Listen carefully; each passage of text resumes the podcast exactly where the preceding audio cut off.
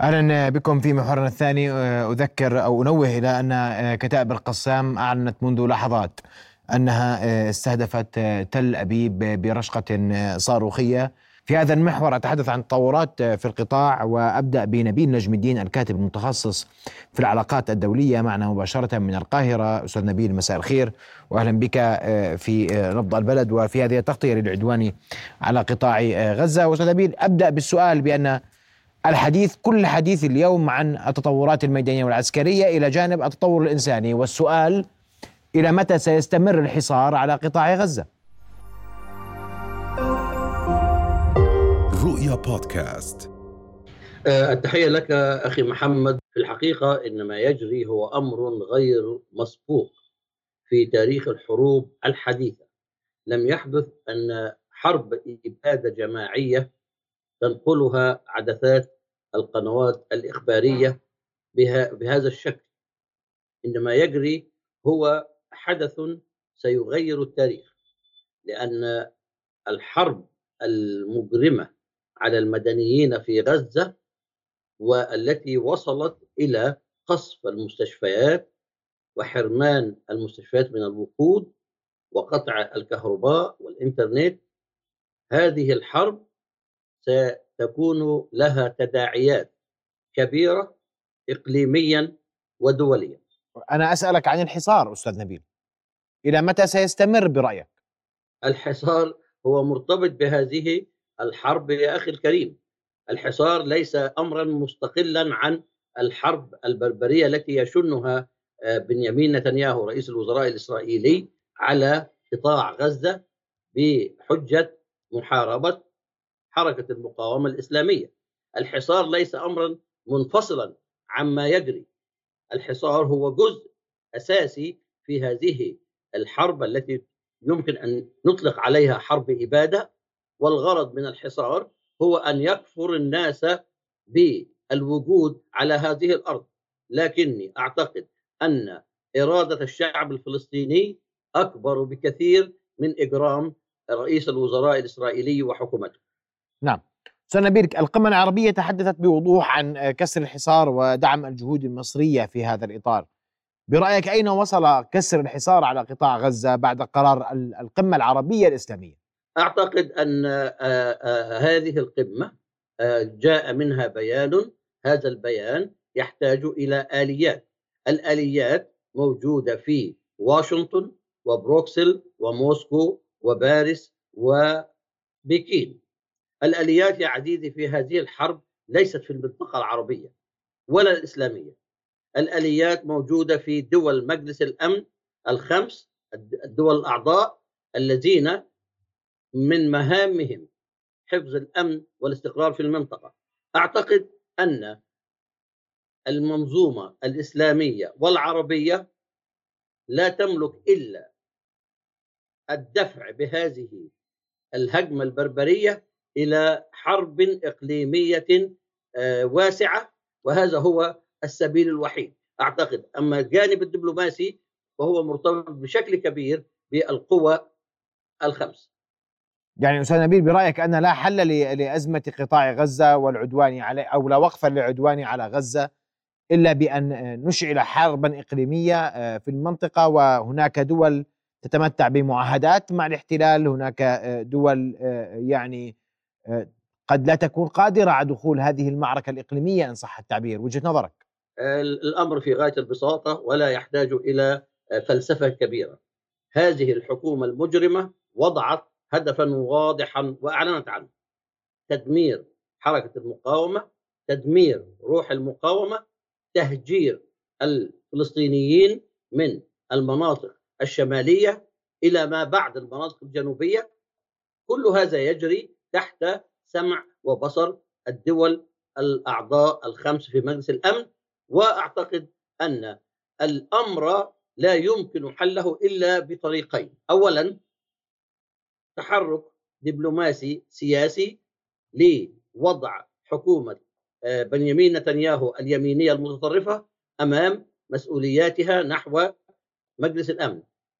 الخيار الثاني هو مقاطعة عربية إسلامية ل فقط ليس فقط لإسرائيل ولكن لكل الدول الغربية التي لها مصالح في هذه المنطقة إما من خلال استيراد المادة الخام أو تصدير المنتجات. الأمر لا يحتاج إلى فلسفة كبيرة، الخيار الثالث هو حرب إقليمية لا يعلم الله إلا الله مداها. اسمح لي ان أرحب بالكاتب الصحفي أيضا من القاهرة أستاذ عمرو يحيى أستاذ عمرو مساء الخير. مساء الخير يا فندم وتحياتي للمستمعين الكرام. أستاذ عمرو آه، في ذات إطار الحديث وأتحدث عن عن الحصار على قطاع غزة وتطور هذا الملف سياسيا على أقل تقدير ما بعد القمة العربية الإفريقية الإسلامية تفضل. تمام يا فندم. آه، في البداية يعني طبعا أقدم كامل التحية لشعبنا آه، في غزة الفلسطيني المرابط أمام الطاغوت والطغيان الإسرائيلي والدولة القائمة بالاحتلال. آه، طبعا في مجهودات يعني القمه العربية الإسلامية طلعت ببيان آه، قوي حتى مختلف في لهجته ومنها استخدام ضرورة قصف الحصار على أهلنا في غزة آه، كم المساعدات اللي بتصل إلى تتوفق إلى مصر في العريش وصلت حتى الآن إلى 3000 طن إلى جانب 7000 طن طبعا قدمتها مصر والدولة المصريه من خلال منظمات المجتمع المدني والهيئات المختلفة ده عن طريق الدفع المالي. أتفق مع الزميل العزيز في مداخلته إن طبعا تم بيتم الضغط بدليل إن إحنا بدأنا نجد بعض التغيرات في بعض مواقف الحكومات الغربية التي كانت داعمة في بداية العدوان الإسرائيلي آه، بنسبة 100% بدأت إلى حد ما تتغير آه، آه، لغتها تجاه العدوان الإسرائيلي. بمعنى إن وجدنا مؤخرا إن بعد ما أعلن آه، رئيس الوزراء آه، الإسرائيلي نتنياهو إن هناك تفكير في إدارة آه، قطاع غزة ما بعد الحملة العسكرية وجدنا استهجان من بعض الدول اللي تطالبوا بتوثيق منطقه من إدارة وطرح خطة إدارة قطاع غزة من خلال بعض الأفكار المجنونة. تمام؟ مصر بتبذل مجهودات استخدام وسيلة ضغط عربية اتفق مع الزميل فيها إن ضروري هناك أن يكون هناك تصعيد عربي. مصر بذل مجهودات قوية في الاتجاه الدبلوماسي والاتجاه السياسي. آه، استقبال المصابين والحالات الحرجة من أهلنا في غزة بقى متاح دلوقتي. والدولة المصرية وضع نسق أول من خلال نقل هؤلاء المصابين. آه، آه، للنسق الأول من مستشفيات شمال سيناء. أستاذ عمر أسألك سؤال سؤال مباشر وصريح. ما الذي يمنع مصر اليوم من فتح معبر رفح وفق وفق المطلب في القمة العربية الإسلامية؟ يعني إذا كان هناك دعم عربي إسلامي واضح لمصر وهذا بند ثالث في في فيما خرج عن القمة العربية الإسلامية بدعم الجهود المصرية لكسر هذا الحصار على قطاع غزة، ما الذي يمنع أن تشارك الدول السبعة وخمسين بقوافل تدخل قطاع غزة عبر معبر رفح المصري الفلسطيني. المساعدات موجودة عند المعبر متواجدة الدولة المصرية تدعمها وزي ما ذكرت ولكن هي القضية كلها في تأمين دخول هذه المساعدات لأن هذه المساعدات بتمر طبعا وفقا للجانب العسكري الإسرائيلي هو المسيطر في الجانب الآخر. وكما وجدنا وكما رأينا الجانب الإسرائيلي قام بقصف معبر رفح من الجانب الفلسطيني أكثر من مرة. فبالتالي تأمين دخول المساعدات والمخاطرة بوصول هذه المساعدات هي القضية ليست مجرد المعبر مفتوح من الجانب المصري بدليل أن هناك تم نقل آه، من الجانب الفلسطيني بعض حاملي الجنسيات المزدوجة وعبورهم عبر معبر رفح. آه، ولكن القضية هي في تأمين دخول هذه المساعدات لأن الجانب الإسرائيلي هو الذي يقوم بتفتيش هذه المساعدات هو الذي له اليد العليا في فرض عدم دخول الوقود وهكذا. وبالتالي دخول أي مساعدات أخرى آه، ليست تحت آه، الرقابة الايطاليه ستؤدي إلى قصف هذه المساعدات. فستكون مخاطرة كبيرة بالأرواح. برايك أستاذ عمرو هل هل يجرؤ الاحتلال على قصف آه، قوافل من 57 دولة تمثل 57 دولة في العالم؟ أنا بسألك سؤال بصراحة اسمح لي أستاذ عمر لا دعنا نتفق كما قال هناك نية مبيتة لإشعال حرب في المنطقة تمام وإعادة رسم منطقة الشرق الأوسط وما زالت الدول العربية بتتعامل بحكمة في عدم الانسياق لهذه الحرب، إحنا لاقيين تصعيد على الجبهة اللبنانية في جنوب لبنان والشمال الإسرائيلي. نجد هناك قصف للكثير من المواقع في سوريا. هناك رغبة بدعم دولي ومؤامرة دولية لاشعال المنطقة والزج بالدول العربية في حرب اقليميه لا نعلم مداها وبالتالي ما زال مصر والدول العربية بتتعامل بالطرق الدبلوماسية والضغط السياسي والدولي. إحنا وجدنا مصر عقدت قمة القاهرة وطلعت بنتائج إيجابية. وجدنا المجموعة العربية في الأمم المتحدة طلعت بقرار رغم أنه غير ملزم ولكن بدعم من 120 دولة لوصول المساعدات لإخواننا في غزة. مؤخرا القمه كما ذكرت حضرتك القمه العربية الإسلامية أصدرت قرارات قوية. ولكن كما نقول في الاستراتيجية وفي العلم العسكري أن المسيطر والمتحكم على الأرض هي القوة العسكرية القائمة بالاحتلال. آه ولكن ينبغي أن نعمل. نحن الآن الدول العربية في مقدمتها مصر والأردن آه بقيادة الملك عبد الله الثاني بتعمل لتغيير مواقف هذه الدول في. وجدنا بعض الوصول إلى درجة ما من الهدنه المؤقتة الغير كافية طبعا من وجهة نظري لكن أستاذ عامر اسمح لي الأستاذ نبيل نجم الدين يقول أنه بلا حرب إقليمية لن تتغير المعادلة اليوم تتفق مع ذلك؟ أعتقد نحن ينبغي ألا ننساق إلى هذا الحل ولكن ينبغي أن يتم الضغط هناك وسائل أخرى كثيرة يمكن الضغط به يعني إحنا وجدنا البرلمان الكويتي اتخذ قرارات شديدة بقطع العلاقات وجدنا البحرين قامت البرلمان البحريني والحكومة البحرينية. قد يمكن اتخاذ خطوات أخرى بالتصعيد مثل التلويح بالمقاطعة الاقتصاديه سحب السفراء. وجدنا بعض الدول في أمريكا اللاتينية زي فنزويلا أه سحبت سفراءها. هناك خطوات كثيرة يمكن اتباعها من الجانب العربي كوسائل للضغط بعيدا عن الانسياق إلى حرب عالمية قد تصل إلى مدى حرب عالمية ثالثة تضر بالمنطقة العربية وبالشعوب العربية بأكملها. وأنت ترى ذلك ممكنا.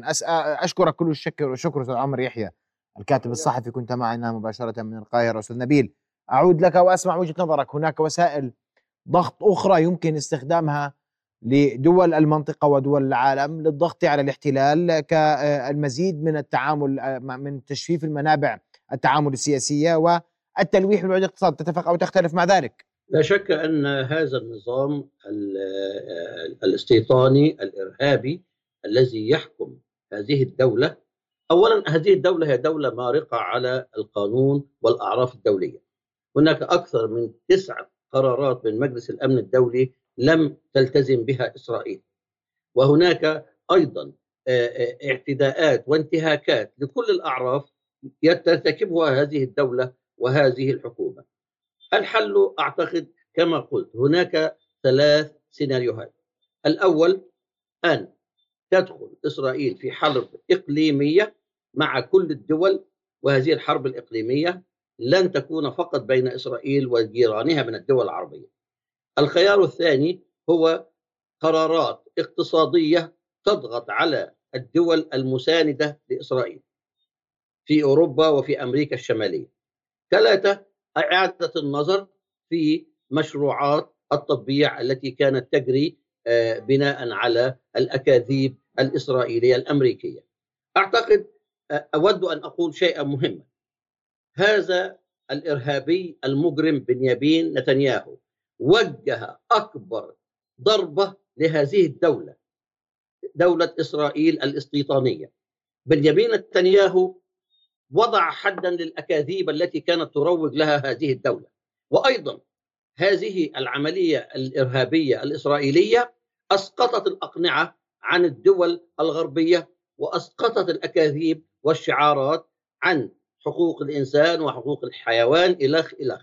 الآن نحن أمام لحظة مفصلية في تاريخ الإنسانية وتاريخ العالم. الأمر ليس فقط غزة وحماس وهذا الإرهابي، لا أعتقد أن ما جرى منذ السابع من أكتوبر نحن اليوم 38 يوما عشرة آلاف قتيل عشرين ألف جريح على الأقل وتهديم مدينة بالكامل والعالم ينظر نحن أمام لحظة مفصلية أعتقد أنها إرهاصات لنظام عالمي جديد وهذا موضوع كبير جدا ليس هذا مجاله الآن ولكن أعيد التكرار ما يجري في غزة ليس فقط بين حماس وبين هذه الحكومة الإرهابية المحتلة وهل وهل وهل ترى أن الضغوط الدبلوماسية يمكن لها أن تشكل اختلافا اليوم في مشهد ما يحدث في قطاع غزة وما يحدث في المنطقة بعمومها؟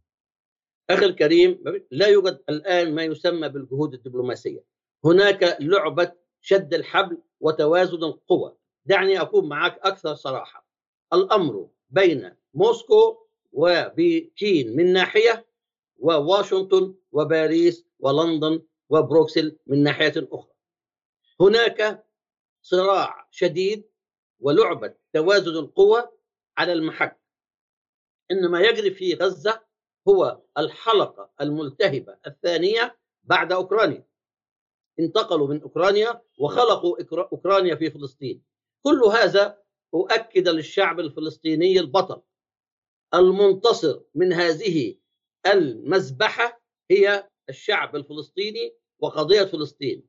أستطيع التأكيد على أن هذه الفاتورة الضخمة التي يدفعها الأطفال والنساء والشيوخ في غزة ستكون قيمتها عودة دولة فلسطين إلى الرابع من حزيران عام 67 وعودة القدس الشرقية.